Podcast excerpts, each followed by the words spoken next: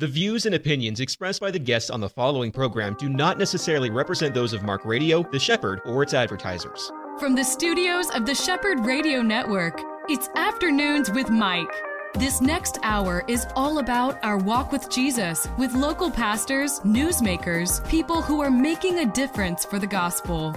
Now, here is your host, Mike Gilland.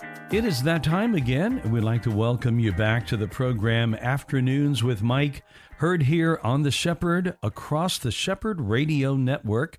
In the studio with me today, meeting him for the first time, is Sean Cooper. Hello. Man, it's great to have you, Sean. I am so excited to be here. Thanks for having me, Mike. Yeah, now I, I wrote down just a few bits of your bio, but basically, you lead a nonprofit called USA Unites. Correct. And and uh, that engages. This is what I'm interested in hearing. Uh, that will be in our next segment. But you engage the next generation of peace builders. You're gonna love it when we get to that. It's Man, really cool. I want to hear Yeah, all about yeah. that. That was intriguing. Okay, I, I know uh, all about reaching and passing the baton to the next generation, but you have a specific role for that next generation in mind. I can't wait to hear it. You were also a pastor at Northland Church from 96 to 21. Crazy. I spent quite a number of years there. 25 years. Absolutely. You look way too young for that. Thank you. I appreciate that. You started being a pastor at age five. I wish. uh, almost, almost. You know, in fact, interestingly enough, um, my background, uh, my grandfather was a church planter. In fact, he was a uh, uh, a pilot uh, and and planted churches in the Turks and Caicos, kind of West Indies oh my area. goodness, yeah. And so that's sort of like my way background. And then my my parents were Where was he based? Going back to him. so crazy enough, he was based on in South Caicos, which now is like gorgeous, Oh, like beautiful, international yeah. airport and um, tourist destination. At that time, though, there was nothing, not even an airstrip, um, no hotels, nothing. Did he land o- on a non-airstrip on that okay, well, this since we're going there, this is a cool story. I, I No, gotta this hear it. I'm very intrigued by this. So when he he and my grandmother went there, uh, at the time he was not a pilot, and so what he actually did is he would go uh, use just a, a boat with an outboard motor and go from island to island and just talk to people and eventually plant churches in the islands around the Turks and Caicos area. Well, it was extremely time consuming, took a lot of time, very bumpy. Um, this was back when mail was delivered like once a month on the island and supplies would come in once a month. So um, he was pretty much, they were way out there. Uh, and as the story goes, as I heard growing up, uh, the pilot came with with mail and some supplies and food. And as he was leaving, the pilot asked my grandfather, "Is there anything else that you need?" Uh, and my grandfather said, "Yeah, I need an airplane." Um, and they kind of laughed, and and uh, the pilot said, "Well, do, do you know how to fly?" And he said, "No, I need you to send me an instructor too." And so they some pretty big requests. Right, right. And so, you know, maybe the rules were a little different back then. He didn't even go back to the US to be trained. They sent um, an, a plane with an instructor and took all of his testing. Um, and basically, he would island hop. And so, my dad also tells some crazy stories where, you know, they would land on beaches that were never meant to be landed on. Um, and and often you know, quite scary. And then my grandfather would leave and leave my dad and his best friend on the island and tell him, I'm going to be back in two days. Make sure that this area is cleared for when I land again. And if it's not, you guys are going to stay here another two days. Oh, and, man. and so my dad tells um, great stories of growing up in those islands. And of course, they would horse around and fish and do everything but what my grandfather had asked. And uh, and then they'd hear the plane coming and just scramble because they Oh, didn't want to sleep goodness. another two days on the island. So, yeah, that's kind of my background. Yeah. Oh, that is the craziest story I think I've ever heard. I want to be a pilot. No, I don't have any training. I don't have a plane. Can you send me a plane and a pilot? Right. So how did he end up buying his own plane then? It, it was given to him. What? Just just through some people that were generous. Oh my Um, goodness. Yeah, I've got, you know, again, passed along to me from my dad and and and my aunts just amazing pictures of black and white stuff. You know, back when he would be standing next to this plane, so proud. Um, so yeah, it was. Uh, so it's, it's clearly day. a four seater at least then, yeah, right? four seater Yeah. and um, Cessna engine. You know, I, I don't know a lot about those planes. I've I've flown in a couple before, but yeah, um, pretty amazing. yeah, that's a, that's incredible. I've flown in a lot of Cessnas, Okay. 172 and 182, and even a 210. But uh, the those those planes are great. Uh, Yeah. you know they're they're just wonderful planes. I, think they were perfect for what he needed. Yeah. Yeah, it sounds Yeah. like it. My goodness, that's that's quite an exciting story. Well, that is a colorful background that you have. Yeah, yeah. Well, then, in the, fast forward, I think to your point, like what got me kind of involved in in ministry. Then I grew up actually in Brazil, South America. My parents were missionaries there. Did a lot of work in the universities, teaching English, and um, so from the age of three to about nine. Uh, I grew up kind of near São Paulo, so big city. I never, not until a couple years ago, did I ever see the Amazon. So I grew up in big city, Brazil. Uh, and so that's kind of, that's sort of, you know, some of the background that got me over the years connected to the family story of ministry. Now, was your dad one that knew Spanish or So Portuguese Yeah, or- Portuguese. Mhm. Uh, they had to learn. And, and it's also, you know, Yeah. funny stories. Um, I did not go to school to learn Portuguese, but I picked it up on the street twice as fast as they did. There's something Uh, about your family, man. Uh, Your your grandfather becomes a pilot almost by osmosis, Right, right. And is given an airplane, right. And then you pick up a language like Portuguese. I know it's crazy. Yeah. And- yeah. And so, I mean, also funny stories. I mean, you know, when you learn English on the or Portuguese on the street versus in a classroom, I also knew all the curse words Mm. before my parents did. Mhm. Uh, and so they would always laugh and they loved to embarrass and tell stories of, you know, um, I, driving down the road and I would just drop a curse word or two, not really knowing it was a bad word. And other Brazilian friends being in the van, and they would just They knew die, it. oh they would die laughing because my parents had no idea, and they, you know, my parents would ask like, "What did he say?" And they were like, "We can't tell you. Yeah. Just he shouldn't say that." My goodness. Oh, uh, that's uh, that's quite a story. I've never been down there, but I hear it is beautiful. Yeah, you need to go. It is Yeah. beautiful.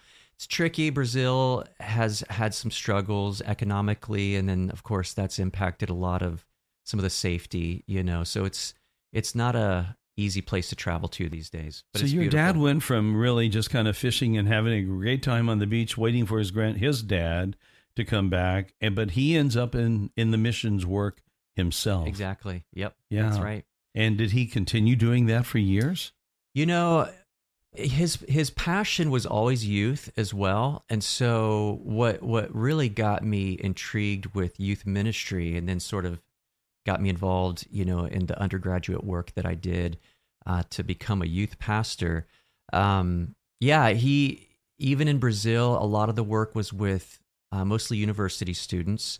And then when we came back to the U.S., he got involved with Youth for Christ. Um, he actually had a radio show for a while up in Ocala. Is that right? Yeah, absolutely. Now I'm remembering sitting here in front of Yeah. you thinking about that. And um, and again, all of it focused on youth, you know, and talking about issues that students were facing. Uh, he's started um, some nonprofit work that he's done, and he's actually now uh, with an organization that he started called Isle Go, I S L E, like island, Isle Go. Oh, okay. And so he, I think just between him and my mom over the years, it finally kind of the light bulb went on and they realized they have so much relationship in um, not just the West Indies, but in the Caribbean and in South America. And so they began to take teams on trips. And so they do short term trips just about year round. Hmm. Yeah. You've been on a few of those, I bet. Man, I've been on a few of those. and those are great, aren't they? They are great, you know, and I think the key to them, like anything, is there's always some some uh, some pros and cons, and I think one of the negatives that's often kind of labeled to short term missions is if you come in and out of those spaces um, without some long term relationship and plan. Then it can feel like it, it doesn't really take root very well in the Mhm. work. And so I think what what my dad learned over the years and what he's implemented is just building good, strong relationships with the locals. And so, um, people who go on the short term missions trips, they're really building on all the trips before them. And so, Mm-hmm. yeah, I think it works well. You know, I've said this many times, even on my own program here, that short term trips, I, from my experience, really give the person who's going uh, a deeper, more profound, uh, I, I guess you could just say a blessing in their life, an unexpected benefit in their life than whatever it is, the good that they were going to do themselves. Absolutely. You walk away different. completely well and i think when you're when you're looking at you know the next generation uh, he's most of the teams he takes probably are high school and college. They partner with palm beach atlantic and other Mm. schools. And um and so his heart still is very much for how do you engage students to uh, experience what you just said to to understand the gift and also the responsibility that comes with having some of the resources that we have in a country like ours, and then being able to turn around and uh, be generous in the same way, you know. And so that's a lot of what you're hoping to pass along to that next generation. Well, it's really clear that your dad and your grandfather did a marvelous job of doing what it is that you mentioned. We talked about your uh, nonprofit, USA Unites, about wanting to pass along to the next generation. You were the benefit of that. Absolutely, absolutely. And you know, it's interesting. Um, over the years, the 25 years that I worked at Northland, you know, you're always connecting dots. You're always trying to figure out these next chapters in your life. And um, when you have, you know, 25 years under your belt, you start looking back and things look a little more clear sometimes with that hindsight Yeah, hindsight. and uh, and looking back, I realized no matter what year it was, or or you know, as you spend a lot of time in one place, you get shifted around sometimes to help in other departments. But no matter where I ended up at Northland, it was always about students and how to pour into them and to the parents and families. And so um, it, it doesn't come as a shocker that I'm doing the nonprofit work now. hmm Yeah. It's kind of a natural outflow. Yeah, absolutely. And what's cool about it is even even connecting to the story of Northland, um, and we'll get into the nonprofit in a little bit. But but how I got linked into this was, um, you know, back in 2009, we had a partnership with a church in Colombo in Sri Lanka, and uh, we were doing some projects with them. And through that, I met uh, the pastor's oldest son. His name's Prashan De Visser and Prashan grew up in Colombo where he watched and heard literal terrorist bombings in, in the city in Mm. the in the in the Mm. apartments that, that they lived in and basically he grew up uh, really believing uh, that the the other ethnic group the Tamils he's Sinhalese that the Tamils were the enemy the Tamils were the terrorists not realizing that's exactly what the Tamils were saying about Mhm. the Sinhalese and so uh, in 2009, I went over and helped him do a conference, and and then fast forward to 2021, and as I was transitioning out of Northland, I mentioned to Prashan because I'd still been volunteering. We had taken teams on trips back to Sri Lanka, and he said, "Listen, I have no idea what you're going to do next, but you, the door's wide open if you'd like to come join what's now become Global Unites and is in 13 different countries." Wow. So yeah, That's really crazy. Go back for a moment before we take a break. Your call into ministry. How early on did you sense that you were going to follow the footsteps of your dad and your grandfather? Yeah, you know, I think for those of us who maybe grew up, even even if it's a business or you're watching, whether it's a family member or an aunt or uc- uncle, or maybe it's a business that you might think you you will follow in those footsteps. I think for a long time, I just assumed that's what I would do, and then when I got into high school, my dad, in a really cool way, he he was like, "Have you ever thought about doing something else?" Because he knew that I'd I'd always been thinking of of doing youth ministry, and at first it really confused me. I was like, "Man, why would he try to talk me out of this?" you know. Um, but it was his way of really making sure I had thought a lot about the options. And so, you know, I explored other ideas, but in the end, uh, I think having watched over my short life at the time and, and but knowing the legacy of my grandfather just the the opportunity to pour into the next generation i couldn't get that out of my head or my heart. I just knew that that was something i really wanted to invest my life into. And so um, from there made the decision to attend uh, school in columbia south carolina uh, school now called columbia international university which is where i met my wife and so we got married. I started at Northland in 1996. I can't remember if we talked about this, but then um, jumped into, uh, well, got married. That was definitely a jump into.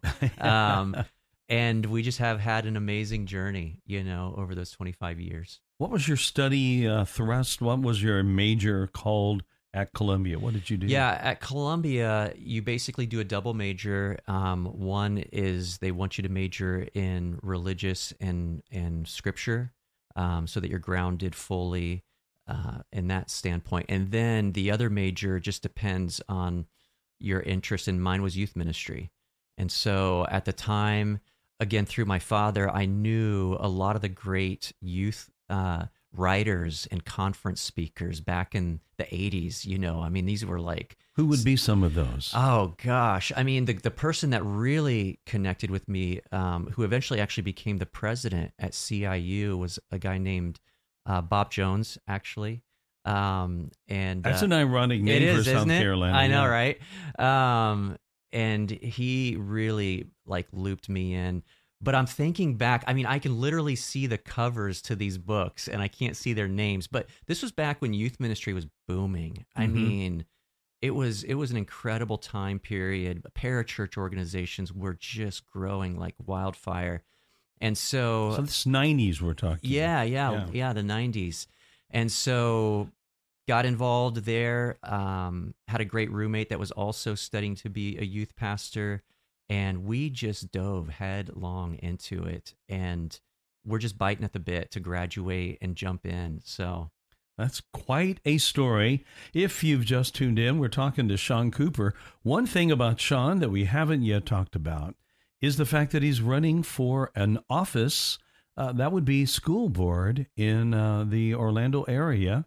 We'll find out more about that later on as well. Sean is CEO of USA Unites, and that is a nonprofit that is aiming to equip those that are coming up after us to have a heart for peace. We're going to be hearing more from him in a moment. Stay tuned. This is Afternoons with Mike, and you're on The Shepherd. Back again with my guest here in the studio today, Sean Cooper from USA Unites, a nonprofit that uh, he's part of. You've already heard Sean say that he spent 25 years on staff. You know a lot of the people I knew, Joel Hunter and Oh, yeah. Vernon Rainwater. Absolutely. Vernon struck me as such a great guy. I interviewed him in 86 when I was with WAJL. And uh, he came in and we talked about young people. I was a youth pastor for years, and uh, we had so much in common. He was a musician as well, so was I. Absolutely. So we we struck it off, and I, I enjoyed that time with him. It was it was not a, um, a conversation that led us into a long, really super close friendship, but a good acquaintance that I always felt uh, just endeared to. He's a great he's, guy. He's a good man. In fact, he's the one that hired me at Northland. And uh, and he actually just this past year took on I don't know if you know this a great role. He's the chief of staff at Full Sail right now. I did not know Yeah, that. which- he's back. He's back. So when last time I talked to him, he had made the move. right, right, exactly. He was out west someplace. He was in Seattle for a period of time. Uh, you probably remember he's a coffee nut. Um, Yeah. And so a lot of the stuff he was doing had to do with uh, this coffee business that also then poured the profits from that coffee business into anti human trafficking efforts. Oh, that's great. And so now he's back at Full Sail again, working with students. So Isn't it that makes something? sense? Yeah. Well, I've got to get him up here. Absolutely do it. Yeah, this is cool news. Yeah, he's a good guy. What's his role there? You know what? As- As chief of staff, the the thing that's really cool that he's been working on that actually kind of links to what we're talking about here in a second with USA Unites. he and the the president and the staff there are working on how do they engage these incredibly talented artistic students that are going to Full Sail and use that passion uh, to do some incredible things for the community and for our country and for Yeah. the world. So they're looking at um, outreach and and ways to connect students to make an impact, which is just awesome. Now, my daughter and my two of my kids, um, in fact, all of my kids at one point or another have been inside the studios over there. It's beautiful. Oh my goodness! And if people don't realize uh, much about Full Sail or they haven't heard a lot about it, they would be shocked, wouldn't they? About oh my gosh, it is the premier recording, uh, sound engineering, and now game art. So my daughter's 19. She just finished her first year uh, at Full Sail, and and her degree is in game art. Can Now you? I know we've got to talk about the the, the nonprofit, but uh, explain game art. Well, I'll tell you, as a dad, when you hear, you know, one of your kids say they're gonna go and and it's not cheap, so you, No, as a parent, no. you're always paying attention to that. And and study game art. At first, we were like, "Is this a real thing?" like, I mean, What happened to the days of just going into philosophy? I you know, right? uh, but it, what's interesting is around the time that she was making that decision, of course, she was she ended up having to graduate during the COVID like intense time period. So she was one of those kids that um, had a very disruptive high school education the Mhm, last year yeah. or two. And uh, and then we watched the boom of gaming through a time period like the pandemic. yeah. And then all of a sudden we realize as parents, hey, it looks like there's a pretty good future in in things like gaming, you know? Um, and so It's here to stay. it's here to stay and it's an area that um it, it, it can be a tough industry, you know. Of course there's um there's all types of gaming out there, but violent games tend to kind of hit the radar. But again, when you think about um, the need to have young people enter those spaces um, who have a heart for making positive impact, that's that's pretty cool. And so we were really Thank God for that. we were really all for it and she couldn't she's so excited i Yeah. mean she leaves early she gets home late i've never seen a human more excited to go to school well, again, my daughter cut uh, a CD there a couple of years ago, Nice. And uh, one of the producers that's there is a nationally known name. Uh, produced a lot of sec- the top secular bands. Uh, like Deep Purple Yep. and other other band, he's worked with a big variety, not just rock, but with country, and I think he worked with Taylor Swift for a while.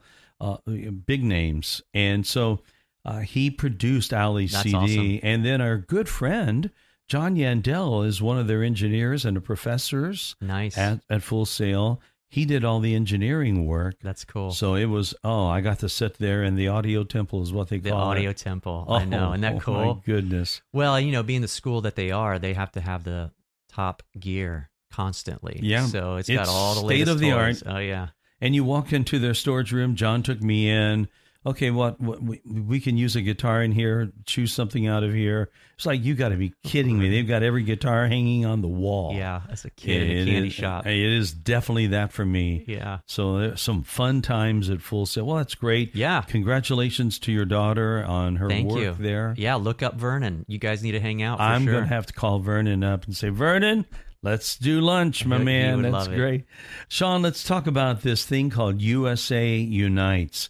Now, a name like that, obviously, it's you think it's national scope already. In you- you're not saying Casselberry Unite or Seminole County Unite. This is the USA. So you're going for a large, uh, a larger impact over the United States on this. We are. What's and it's even bigger than that. Actually, what what excites me is right now Global Unites is the umbrella organization, and under it there are 13 countries. The U.S. was just added last year, and so USA Unites is one of the newest countries. Uh, uh, in, interesting, uh, interestingly enough, along with Afghanistan Unites and Israel Unites. Wow. All three of us were added at the same time last year.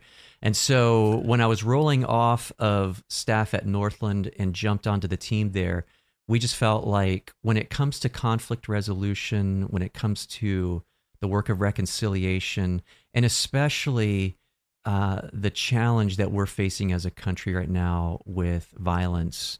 Um, the timing could not have been more perfect.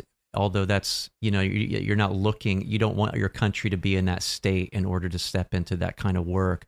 But the reality is coming out of the pandemics. In fact, the training that we do with students, um, we do workshops, and my colleague and I, we've done 105 workshops on public school campuses uh, in the over the last six months, and so we've been really up close and personal with teachers and students, and we've been observing the challenges that they're facing in the classroom, in the hallways. Um, the pandemic kind of wreaked a lot of havoc on all of us, Mhm. you know, and so we talked to them about, uh, of course, the physical pandemic that we're still trying to get out of. We talked about the political pandemic. So 2020, you know, we had a lot of intensity around politics. Uh, we talk about the racial pandemic. You know, that was the year that uh, Ahmaud Arbery and George Floyd and Breonna Taylor uh, died, and so and then and then we talk about the social pandemic. This this cancel culture that kind of always has been around to a degree, but sort of really caught fire. And uh, the whole idea of building relationships with people that think differently than you just kind of went by the way- wayside, you know? Um, and instead of seeing the beauty in our diversity and the opportunity for us to thrive as a country with so much difference of opinion, instead we let that become an enormous divider Mm-hmm. um, and we began to polarize and attack and uh, dehumanize, sometimes even demonize people, sometimes our own family members, you know. And so the last few years have have really been intense for us as a country, of course. And I I think one of the the things that I love about working with Global Unites and USA Unites is our country's not the only one going through this. You know, there's there's a divisive um, disease, a pandemic that's that's covering the world right now, um, and it's it's really causing um, our best ideas, our best resources, our best talent, even our our next generation, who really is the hope for us, right? Um, when they're disillusioned, when they're losing hope, and when they're unsure about who to even see as models for peaceful resolutions, we got a real problem on our hands. You know, do you feel the church has done enough or could have done more in these areas in terms of, I'm talking about not just a local church, but I'm talking about the church at large? Uh, because we have we have a, a, a big problem in America right now with young people who are actually walking back their faith, walking back through deconstructing their their uh, belief system, and they're just like challenging everything in their life right now. Right. Well, I I do think that um, there is enormous opportunity right now, and to your question, could have or should have the church done more? I think uh, yes. I I wish we had done more, and and I think there are churches that are that are attempting that, but the reality is there's also sort of a business side to church work these days um, that comes with paying the bills and keeping the doors open. And when you're going through those pandemics that we talked about, and all of a sudden church is online, it's not you know in person any longer, and people are being impacted economically, and pocketbooks are being impacted. All that obviously has a trickle effect on tithes and offerings in a church, and um, I think leadership got a little spooked, a little scared, and I I think there's wisdom there too. It's not, um, but I think there's some missed opportunity as well because Mhm. the our community is starving for leadership. They're starving for answers, and at a time when I think the church could have really moved in and offered some of that, I think we we got quiet out of some fear. Well, the good news is a lot of churches are waking up to this, Agreed. and I think they're going for it. I think it's happening not just in the small group meetings, but it's also happening from the pulpits. And I think that's going to be making a big change. I couldn't agree with you more. And to, if you look at it, I mean, since Genesis one, we've been dealing with pandemics. Hmm. You know, um, and even some some study I was doing just uh, recently, looking at the first 300 years of of what was happening, the first three centuries, some pretty significant physical pandemics going on at that time as well. You know, back when when disease, uh, there were there there wasn't a lot of great health treatment for those diseases. And what was really incredible then, and I still think incredible today when we think of the church, is people knew of the church by the way that they treated others Mhm. during those very difficult times. When others moved away from those who were diseased, the church moved towards them. You know, um, when when others moved away from those who were uh, poor and economically at a different state, um, the church moved towards those people. And I think that's what we need to always remember. I believe. Mhm. Now, you mentioned that you're going out into campuses, both secular, uh, high schools, colleges, wherever you go, and you've done all of these workshops. What w- would be your immediate, let's say, your immediate goal? That's a really good question. So, really, I'll, I'll tell you the five principles that we teach very quickly. We've made them as easily memorizable as possible, especially when you give some candy, offer some incentives, you know, to help the kids remember.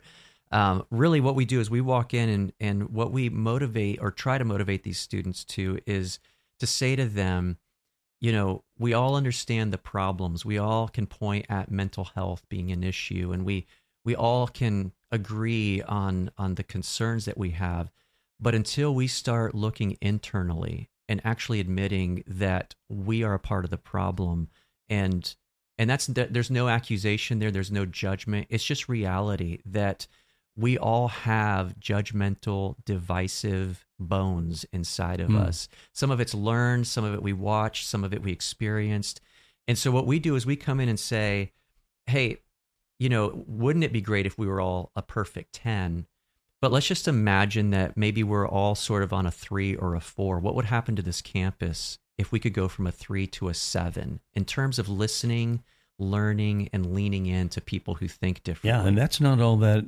I mean, that's a, a huge improvement, but it's not perfection either. Exactly, exactly. Because it's a journey. We're all on it, you know. And so the the five principles are uh, number one, I will humanize others. So we talk about what does that mean uh, to humanize? What does it mean to dehumanize other people? Uh, how have you, have you experienced that yourself? The second, very actionable, is the the the most powerful action that you can take in humanizing somebody is I will listen to others. And so I will listen to them intensely. I will lean into them, you know. And so listening is a powerful action to be able to sit in front of somebody and and realize they have something that probably could teach me about their perspective and maybe even help me in my perspective. So I'll humanize others, I will listen intensely and we talk to students. It doesn't mean you have to change your convictions or your opinions. It just might mean that you could get even more deeply rooted in your convictions by knowing the other person's convictions. It's it's a lot of that Stephen Covey, you know, seek first to understand, then to be understood. Uh, the third one is I will lean into opposing views. So instead of attacking or running away or uh, canceling, what would it look like for us to actually try to understand what motivates that person to have that view? Um, the fourth one is um, I will exercise slowing down. You know, what does that look like in this day and age, especially in the student culture, to just pause and um, and to take a break? And so we just do some very practical things to help them find uh, life skills that will help them not overreact when tensions surface, but how to how to appropriately step into situations. We think a lot of a lot of our country could probably benefit from that. And, and in fact, I think about it all the time. It's not just something we teach. Um, whether you're driving down the road and somebody cuts you off, or you know whatever situation that that you find yourself in, there's just so much room to humanize other Yeah. people if we can stop for a second. So what's number five? Okay, so I will ask challenging questions, which is tricky because even the word challenging can sound like it's a standoff, like we're going to get nose to nose and, and go toe to toe here. But what we're really trying to engage students with with asking challenging questions is to not be passive. You know, so often we're just sitting on the sidelines at a time when our country really needs people to engage. Yes. Um, and so we're we're trying to help them to step into situations, whether it's in a classroom or in the hallway or at home. Pay attention to the conversation and then ask a hard question. I love that. Sean Cooper, those five things are wonderful. We'll be back with Sean in a moment. Sean is with USA Unites, and we're hearing about their effective outreach and challenge to young people. We'll be back with Sean in a moment. This is Afternoons with Mike. The time is going by quickly today, it always does, with such interesting guests as Sean Cooper, CEO of USA Unites, also a former pastor at Northland for 25 years. And boy, that's exciting. And we've talked a little bit about your love for soccer. So, did you play like organized team soccer too? I did. Uh, in in Brazil, it's all street soccer Oh, all the time, yeah. twenty four seven. It's no secret why those countries produce the talent that they do. And then uh, coming back to the U.S., played some organized soccer, played a little bit in college, uh, and now my son plays with a club here in Orlando called Kraze Krush. So I get to sort of live through his Mhm. passion for it as well. Have you ever coached? You know what? I haven't, but I think it might be coming. Yeah, I can see where at at least assistant coaching and coming along another head coach. I I think I'd really enjoy that. Now, here's the thing do you still play?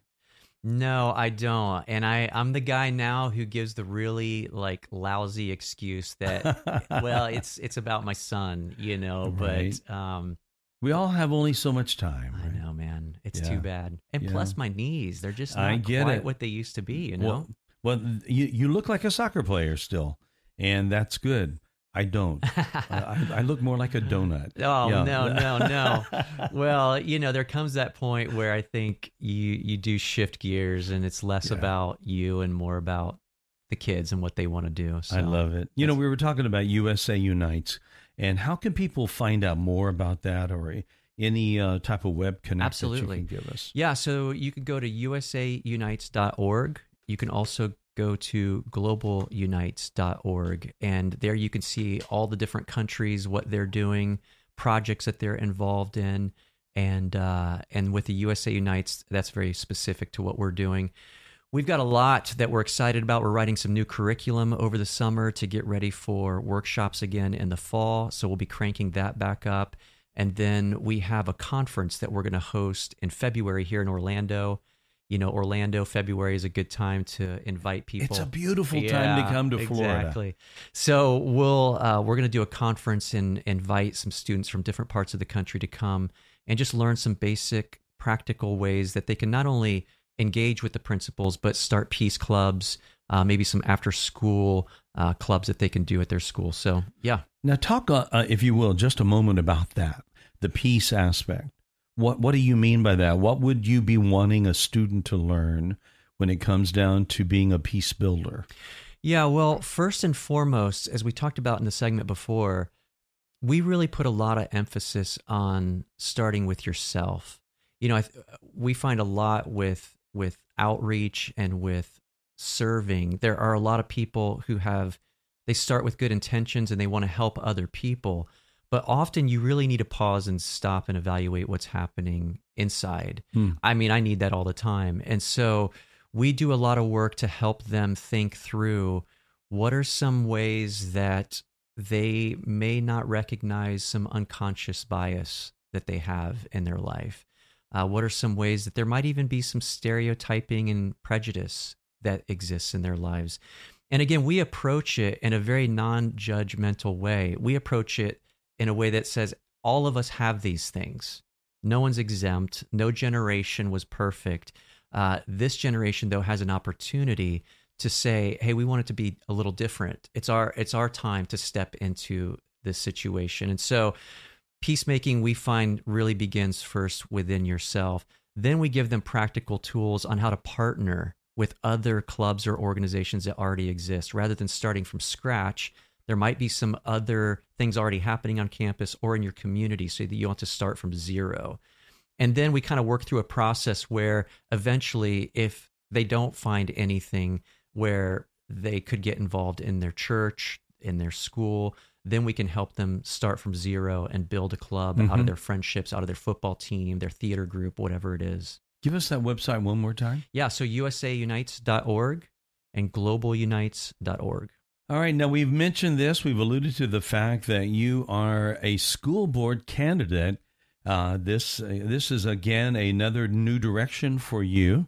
And it came as the result of just your own community involvement, but the encouragement of someone who was already a school board member, right? Yeah, absolutely. So what happened was I uh, very involved right in the thick of it with USA Unites just a, a couple months ago and was having uh, coffee with a f- mutual friend of ours, Andy Searles. Mhm. And and I was just explaining to Andy some of the challenges that I had been seeing by doing these workshops and the teacher burnout, you know, and um, the the behavioral issues and struggles that students were having, and just kind of talking about all that. I, I even shared with him a story of how. Uh, in the middle of COVID, you know, I, I went to a public school and signed in, got my sticker, my volunteer sticker. And as I was passing by this administrative desk going in, there were 15 to 20 bright red three ring binders all neatly stacked together. I mean, it just totally catches your eye. So I, I asked the administrator, what were those for? And she said, each of those are for a substitute that we need today. Not this just this week. Those are 15 to 20 substitutes we need today, and we don't have enough substitutes. And that was a, another piece of the puzzle to me that made me realize when it comes to the success of the next generation, and in this case, academic success, there's a lot of work that needs to be done. And so, over that coffee time, um, Andy says to me, Wow, have you ever considered running for Seminole County School Board? And I said to Andy, Andy, I've thought of never running for Seminole County School That's Board. not crossed my mind once. Right? I mean, we've seen the videos of passionate parents, and I don't, you know, I'm a parent too, and passion's a good thing. We want passionate parents. Uh, But we've seen the videos of the parents screaming. Yeah, like in Loudoun. oh, yeah. Yeah, Virginia. And so, uh, but the more we got to talking about it, he said, well, "Would you at least talk to uh, the the current board member who's not running again for her seat, and it would be the seat that I would be filling?" I said, "I'd at least be willing to have that conversation." And very quickly, one thing turned into another. And I think, like a lot of us do when we're making important decisions like that, you've got a filter, you've got boxes that you're checking, and some of that comes down to leadership and what would I be stepping into? And the reality is, Seminole County Public Schools has an enormous uh, positive history. Um, it's been an A rated school for a very long time, and that doesn't come without a lot of sacrifice and work.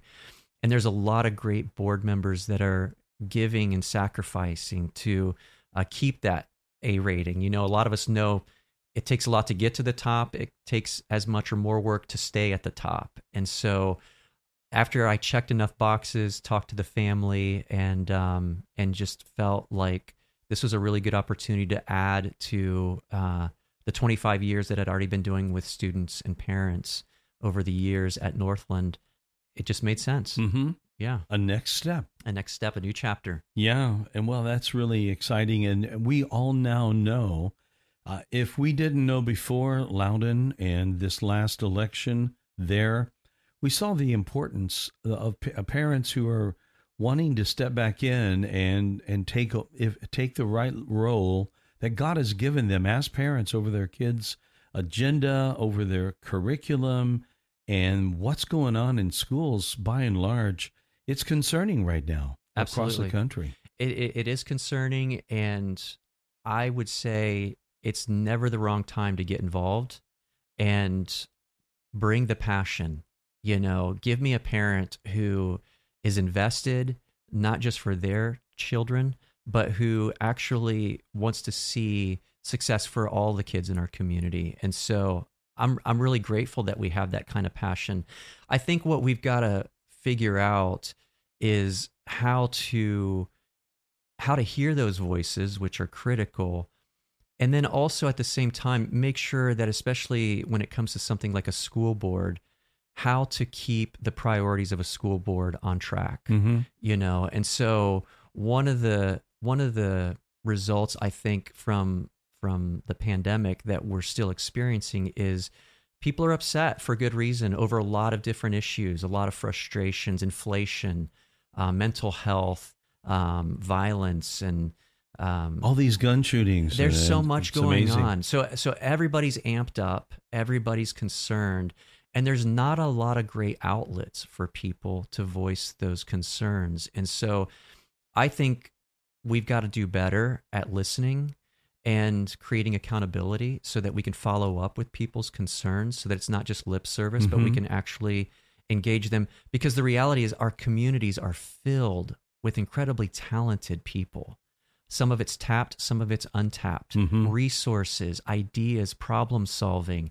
So I think the the the role of of the school board should be to keep students the priority, academic development, the the A1 focus, uh, And safety. and safety for sure. And Mhm. so, um, sadly, that's that's again another point of of discussion that our country's having to go through right now. It really is. Now, when you think about yourself as a believer, I loved what you said about your daughter and the, the whole thing about that particular industry that she's studying, gaming art, and the the uh, like the rise of involvement in in that kind of a scenario with young people. We they do need Christians. They need people who are believers who are in there and helping to populate the thought and the kind of like the mitigation of everything that's coming out. How true is that for the school boards to have a believer, someone who believes in God? Do you find a lot of resistance to the fact that you're a, you're coming from it as a former pastor, someone who believes in Jesus? Well, I think I think there there's always when you're putting yourself out there for a role like this, an elected uh, position, there is scrutiny. There should be, you know. Un- unfortunately, uh, just because you're a Christian doesn't mean that you've made all the best choices. Doesn't mean that um, there's not some things under the hood that needs to be looked at. And so I think that's wise for any candidate. We need to be looking at all of our elected officials Mhm. in that way. Uh, as a believer, you know, I think I think it depends on the type of person. Most of what I get questions about right now isn't so much about my faith background. It's really I find it very interesting that the first questions that people ask me are literally they don't even necessarily want to get to know me. They they have a set of questions that they're trying to quickly categorize me in. Yeah. And so um, most of the questions I get, and and Mike, I don't know how if you still even think about this stuff, but literally, I would say one of the biggest questions I get asked most often is, "Where do you stand on masks?" Yeah. and and I and it took me aback at first. I'm like, you know, uh, we're like we're not wearing masks. We're in Florida, like Right. Um, The great state of Florida. Right. The great free state of Florida. and we're not out of it yet, right? I Right. mean, just reading some stats yesterday, but it's summer. We've got we're not enclosed and indoors. And I think there's a lot that you have to look at per state on on issues like that. But all of a sudden I realized that what people are generally trying to do is put you in a bucket as quickly as possible. hmm Put you in a box and box you in while you're in that box. Right, right. Kind of close the lid, if you will. Exactly, exactly. And so I think what I try to do is is be transparent, answer honestly. Uh, I lean into, I mean, thousands of hours of listening to students and parents over a lot of years, and realizing that a lot of the issues that we're dealing with today. They've been around for a very long time. In fact, I was thinking about this when I was driving over. Do you remember the show West Wing? Yes. Love that show. And I've just started watching it again. Martin Sheen, I think. Martin yeah. Sheen was Mhm. the president. A lot of great actors in there. At, at late '90s, if I remember Mhm. right. Uh, I started watching that again recently. It is copy paste all the issues that they address in that show. Isn't that something? And and I don't know if that encourages us or discourages us, but it just shows the, the cyclical nature yeah. of these issues, and they're so complex. Yeah, it's, it's easy to look back at old shows like that and go, "Well, they were dealing more than I thought or remembered." Right, right. With current problems. Yeah, exactly. Yeah, exactly. That's really true. But I think I think even in the last segment we were talking about listening, learning, leaning in man, that's what we got to do. I love that. It's one of your points that you made in the last segment. Got to lean in, even to people that might see it differently than you. Sean Cooper is my guest today, has been my guest. Thank you so much for being with me here, my Sean. My pleasure. I really enjoyed it. Give us the website for your candidacy. So you can check me out on voteforcooper.com and uh, that's where you can see all the details of what's going on. Yep, voteforcooper.com. Sean Cooper, my guest, and friends, thank you for being with us as well. We'll see you next time right here on Afternoons with Mike.